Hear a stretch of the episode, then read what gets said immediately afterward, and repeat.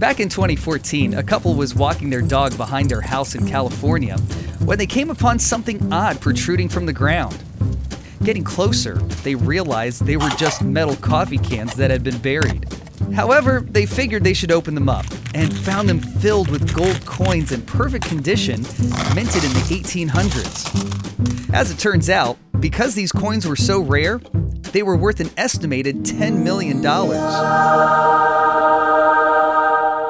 Funny thing is, if no one had discovered them and shared the news about them, they wouldn't have been of any value to anyone. So when it comes to God's kingdom, what worth do you give it? Or do you choose to bury it? Christ's death on the cross is what makes the kingdom of God the most valuable thing that you and I can ever acquire. Welcome to Simple Truths for Life with Charles Tapp. Here, we hope you'll find answers to some of life's everyday struggles. You can learn more by visiting simpletruthsforlife.org. If your desire is to be a citizen of the kingdom, then you must be willing to place the same value upon the kingdom as God does. Charles Tapp explains what that means as he shares the second part in his series, Keys to the Kingdom, with his message, Buried Treasure. If you were not here on last week, and even if you were, in case you have forgotten most of the message, on last week, we looked at small beginnings. And I said on last Sabbath that there is a great deal of confusion as it relates to understanding the nature of what the kingdom of God is really all about. For there are those who believe, if you ask them, what is the kingdom of God, they will say to you, well, the kingdom of God is heaven, or the kingdom of God is the second coming of Jesus Christ, or the kingdom of God is the earth made new. Then there are others who tie the kingdom of God to a single event, and they'll say, tell you that it's something like what took place in the past, or it's an event that was going to take place in the future. Then there are others who will tell you, no, no, no, the kingdom of God is going on right now. It is an event in the present. But here's what I find interesting about all these different perspectives and all these different views and that is, for the most part, they are all right. And the main reason for this confusion is within Scripture itself and how it describes and refers to the kingdom of God in so many different ways. As I brought to your attention on last week, when we go to the Old Testament and we look at the prophecies, especially prophecies like Daniel 2, you get the idea that the kingdom of God is this single event that would one day take place when Christ returns, which would rid the earth of all of the other evil kingdoms, and that God's kingdom would finally reign supreme forever and ever. But then there's a problem. Because when you go to the New Testament, Jesus has his own idea of what he looks at the kingdom of God as what it is. So when his disciples came to him and said, Jesus, Tell us about this kingdom. When is it? Where is it? And in Luke chapter 7, 17 rather, verses 20 and 21, this is what Jesus said. Jesus said, referring to the kingdom, he said, The kingdom of God is within you. Not some event that took place in the past, not some event that's going to take place in the future, but Jesus says the kingdom of God is something that's going on right now in you. So now you can understand why so many fail to have a clear, decisive explanation as to what the kingdom of God is really all about. But in Matthew 13 and Mark chapter 4, we find Jesus sharing several parables that serve as keys to unlock the mystery to give us an idea of what the nature of God's kingdom is really all about. And in Matthew chapter 13, last week in part one, we looked at two kingdom parables. First, there's the parable of the mustard seed. Then there's the parable of the leaven. And in each of these parables, Jesus uses them to provide us with valuable insight into the kingdom as he highlights particular aspects of the nature of what the kingdom of God is all about. And when you look at Matthew 13 and you look at these parables, you begin to see clearly that not one parable all by itself gives you a complete understanding of what the kingdom of God is all about. So that's why he gives several parables to give several highlights and insights. In looking at the parable of the mustard seed, we discovered that mustard seed is a proverbial symbol for something that is small, for something that is tiny, for something that is viewed as being somewhat insignificant, but eventually grows into this large bush. Then there's the parable of the leaven, the lesson we learned here that it only takes a little leaven to make a whole lot of bread. Any bread makers here today? Really? You still do? Well, I know you do, D. Most of you probably do like I do. You just go to the store and buy it. But if you just put a little leaven in dough, especially in this parable, it would have made enough bread to feed over a hundred people. And herein lies the aspect of the kingdom of God that probably causes the most confusion. For it is th- through these two parables that Jesus gives us this particular insight as it relates to the kingdom. For the kingdom of God, Jesus is saying here, in its initial stages, is small, it is insignificant, it appears to be obscure. But why is that important? Because our human nature, we dismiss things that are small, even people. We diminish things that don't appear to be of great value. We disregard small things. We disregard businesses that start off, as I mentioned to you on last week. Apple, they started the company Apple with $1,350 working in a garage. Now, most of us wish we had one share of Apple stock. Some of you wouldn't be here right now if you had bought shares back then. But we look at things in their small beginnings and we dismiss them as being of little value. We, even as the body of Christ, look at what God is doing from time to time and consider it small and we dismiss it as well. Let me show you a case in point. Turn to the book of Zechariah, Zechariah chapter 4.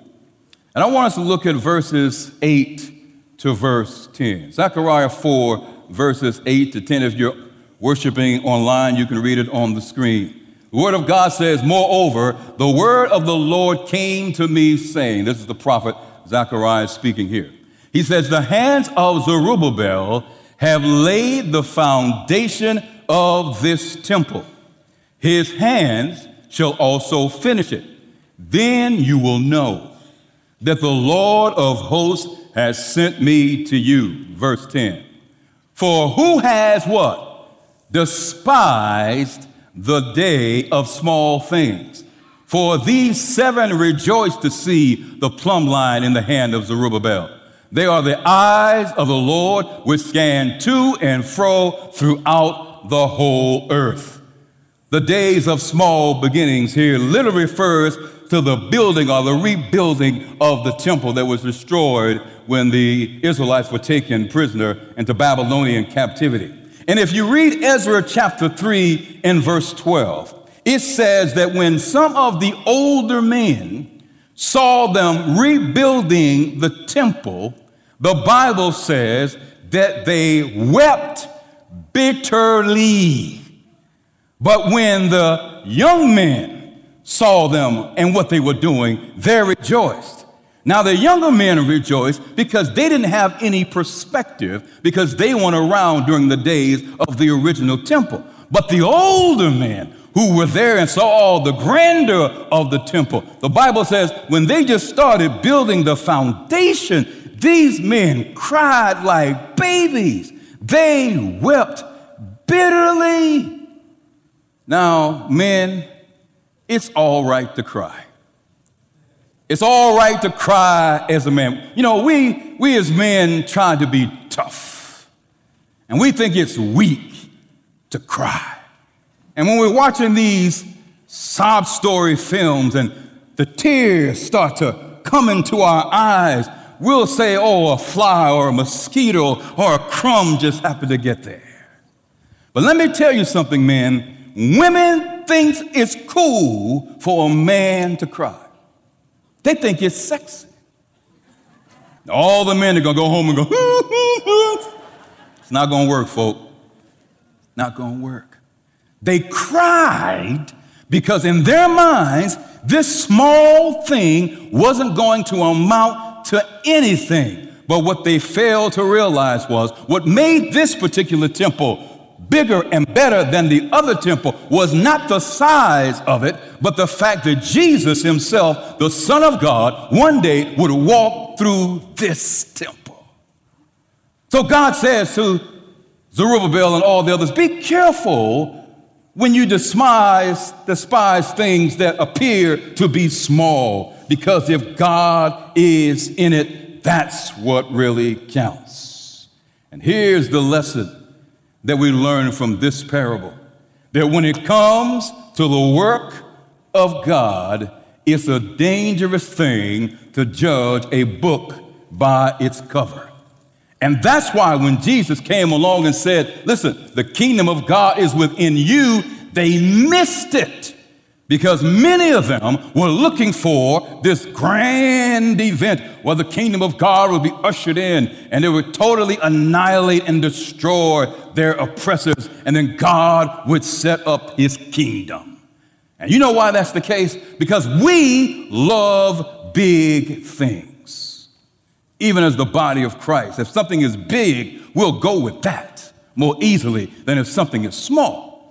If we were to say today, we're going to march on Washington next week, and we're going to protest against all the injustice and all the things we think that the country is doing wrong, hundreds, thousands would show up. But if we called a prayer meeting, let me not look at anyone in particular. If we called a prayer meeting and we say, let's come and pray and seek our God on behalf of the injustice that we're going through in this world today, 20, 30 tops would show up.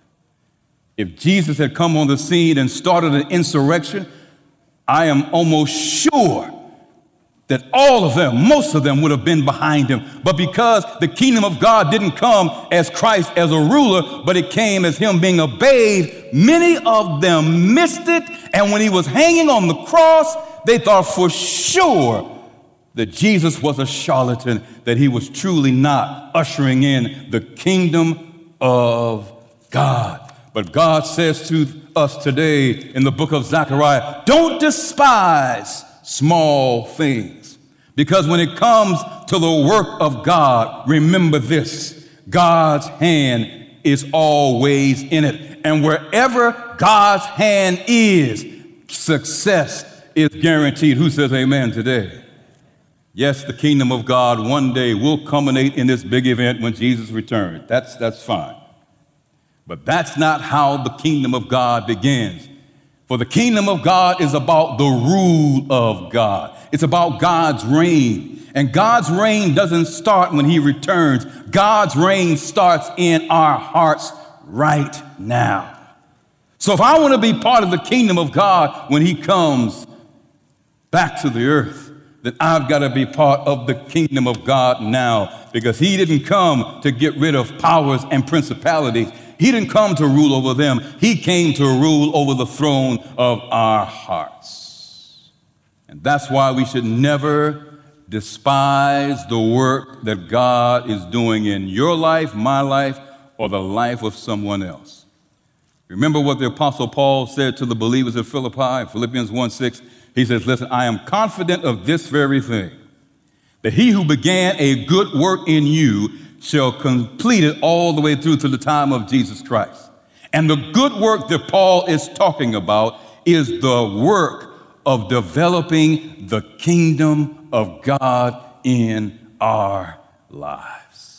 And wherever God's hand in, there is always success. And that's why Paul could say later, But now unto him who is able to do exceedingly abundantly above all you and I can ask or think. So don't ever despise what God is doing in someone else's life because it doesn't match what's going on in your life. For wherever God's hand is, there will always be success. You're listening to Simple Truths for Life with Charles Tapp and his message, Keys to the Kingdom Buried Treasure. And if you're enjoying this message or you'd like to find others like it, you can find out more by visiting simpletruthsforlife.org. We'll conclude with the rest of his message right after this.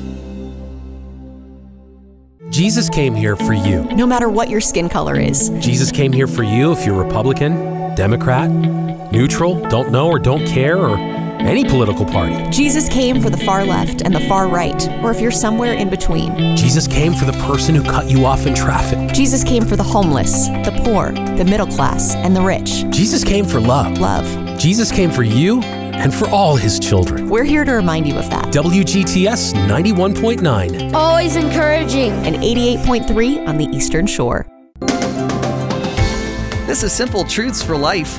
And when it comes to God's kingdom, what kind of value do you give it? Do you live it out or bury it? Charles Tapp explains what the implications are as he continues with the rest of his message Keys to the Kingdom, Buried Treasure. But here's a question I want us to begin to ponder that we did not really reflect much on last week, and that is this Why did Jesus choose to reveal the mystery of the nature of the kingdom of God through the use of parables? Look at Matthew chapter 10, verses 10 to 13, because his disciples asked him that very same question. Look at what he said. And the disciples came and said to him, Why do you speak to them in parables? He answered and said to them, Because, listen, it has been given to you to know the mysteries of the kingdom of heaven, but to them it has not been given. For whoever has, to him more will be given, and he will have abundance. But whoever does not have, even what he has will be taken from him. Look at verse 13. Therefore, I speak to them in parables, because seeing they do not see, and hearing they do not hear, nor do they what? Understand. At first glance, it would appear as though Jesus was being somewhat selective here in regards to who could be a part of his kingdom. It almost sounds as if Jesus is playing favorites here. But Christ's method of teaching parables was one of the most effective ways to reveal extremely vital truths to those who were sincere about finding truth. But it was also equally as effective in concealing truth from those who had no intentions of hearing truth at all. And I believe that Jesus knew that there were some closed minded, stubborn, stiff necked people in his audience that would not listen to truth nor accept truth no matter how it was presented. So Jesus put it in a parable to hide it from them because once they know the truth, a decision has to be made. That's why in Matthew chapter 7 and verse 12, Jesus says, To whom much is given, much is what? Much is required. And the much Jesus is talking about here, he's talking about knowledge of the word. So, in a sense, Jesus put these highlights of the nature of the kingdom in parables, yes, so that some could find it but it was an act of grace so that some could not find it because he knew they wouldn't accept it to begin with. For the Bible says spiritual things are spiritually discerned. How many times have you tried to share truth with someone? I mean, you made it as plain and as clear as possible, but they didn't even want to hear what you had to say because their minds are made up. And that's the way the Pharisees were. If the kingdom of God didn't align with how they viewed the kingdom of God, they didn't want to hear it. And that's why they missed Jesus when he came in ushering in the kingdom. Now, in these last remaining moments, let's take a look at our two parables we want to focus on today. Let's go back to Matthew chapter 13. And let's look at verses 44 to verse 46. Look at what the Word of God says again. And it says again because Jesus had just shared the parable of the mustard seed and the leaven. He says, again, the kingdom of heaven is like a treasure that is what? Hidden in a field. Don't miss that. Which a man found and hid. And for joy over it, he goes and sells what? All that he has. And what does he do with the money? He buys the field. We're going to come back to that in a minute. Again, verse 45. The kingdom of heaven is like a what? A merchant seeking beautiful pearls. Verse 46 Who, when he found one pearl of great price, went and sold what? All he had. And what did he do? He bought it. Now, if you really want to understand this parable, you've got to understand that it's not by accident that these two parables precede, or follow rather, the parables of the leaven and the mustard seed. Because remember, the mustard seed is all about something being small, appearing small, and appearing insignificant. And then it's about the leaven, again, something that appears so small, but yet has the potential of doing a great work. So the lesson of the treasure and the lesson of the pearl is that it is of inestimable value, talking about the kingdom of God. In other words, Jesus is saying to them, don't take the kingdom of God for granted. Don't disregard it. Don't dismiss it because it appears to be small. Regardless of its small beginnings, it has inestimable value. In other words, it transcends anything you could ever hope or think to have. Have you ever wondered what determines the value of something? And I ask that question because when you look at price tags on certain things, you have to begin to shake your head and wonder why in the world does that cost so much? Like the sneakers that were told about in our children's story. I've never paid $250 for a pair of sneakers. I don't care if Michael Jordan sweat on it, spat on it, signed it, didn't make any difference. I'm not buying $250. It's not happening. But you remember right after the recent Super Bowl, right? New England Patriots won. The quarterback, Tom Brady, his jersey was stolen. You remember that story? And they discovered that his jersey was no longer even in the United States, it was in Mexico, for a man had stolen it. When they got to the man's house, they discovered he had other memorabilia as well that he had stolen. When they finally retrieved the jersey, authorities brought it back to Texas. They said, and I kid you not, I cannot make this up, that Tom Brady's jersey was worth half a million dollars. But here's the question I have for God's people today What makes the kingdom of God so valuable? How does God determine what has value and what has not? What are the factors that God uses to determine value? Let's take a look again at the parables that are in question. Again, the kingdom of heaven is like a treasure, it's hidden, it's obscure, but when the man found the treasure, what did the man do? He took the treasure, but he didn't stop there. What else did he do? He bought the entire field even after he secured the treasure. But then the merchant, who was looking for a pearl, a beautiful pearl, found one of great price. What did he do? He sold everything he had. Listen, just so that he could secure this one great pearl. But here's the takeaway that God wants us to get today that when you discover something of value, of great value, you should do whatever you can to acquire it, especially if it's the kingdom of God. For in that first parable, the joy that this man expressed represents the joy in recognizing the value of what he had found. But please don't miss this point. In both of these parables, the money and the effort that was paid to secure both the treasure and the pearls gives us the mystery of what makes the kingdom of God so valuable. And it can be summed up in one word, and it is the word sacrifice. What made the treasure so valuable?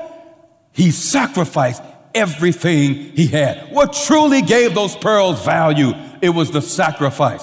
What then gives the kingdom of God its great value? It is the sacrifice that was made in behalf of the kingdom. Christ's death on the cross is what makes the kingdom of God the most valuable thing that you and I can ever acquire. But here's the point I don't want you to miss. Because of the sacrifice of Jesus Christ, it not only makes the kingdom valuable, it adds value to those who will eventually make up the kingdom. That's why the resurrection is so important, because God has placed his kingdom in an obscure place. He's placed it in our hearts. But because the kingdom of God is in our hearts today, it means tomorrow we can be part of the kingdom of God when he comes. But with everything of value, there's a sacrifice. And even though salvation is free, if you and I want to be part of the kingdom of God, we've got to make a sacrifice as well. What does Jesus say in Luke 14? He says, Listen, if you want to be one of my disciples, you've got to be willing to do what? Hate father, mother, brother, sister, even your own life. In other words, he's saying, if you want to be one of my disciples, no one else in your life can have the place that I should have. That's what that word means. It means to love less. He says, if your right hand offends you, do what with it? Cut it off. Why? Because if you want to accept this kingdom of God of great value, it only comes with sacrifice. And the greatest sacrifice has already been made by Jesus Christ. But now I've got to sacrifice. You've got to sacrifice. You see, we're looking for this great event. Oh, yes because we love big things. We all want to be part of the kingdom of God when He comes in great glory. But guess what? If you want to be part of the kingdom of God then, it means God has to reign in your heart now. For when it comes to the kingdom of God, the future is today. So I've got to make a decision. What has value for me? For as Jesus said himself, where your treasure is, there your heart will be also. Seek first God's reign in our lives. All this other stuff he says, it'll come. Don't worry. But first and foremost, I've got to be willing. You've got to be willing. You've got to be willing to allow God to have reign in your life. You've been listening to Simple Truths for Life with Charles Tapp and his message Keys to the Kingdom Buried Treasure. And if you want to listen again or share it with someone, you can find these messages on platforms like Apple Podcasts and now also on Spotify. Or visit us online at simpletruthsforlife.org. The kingdom of God comes alive in a person's life the moment the seed of the kingdom, which is the Word of God, takes root in the soil of his or her heart. Next week, Charles Tapp shares the third part in this series Keys to the Kingdom with his message No root, no fruit. Well, thanks for listening, and we hope you'll plan to join us again next week for more simple truths for life.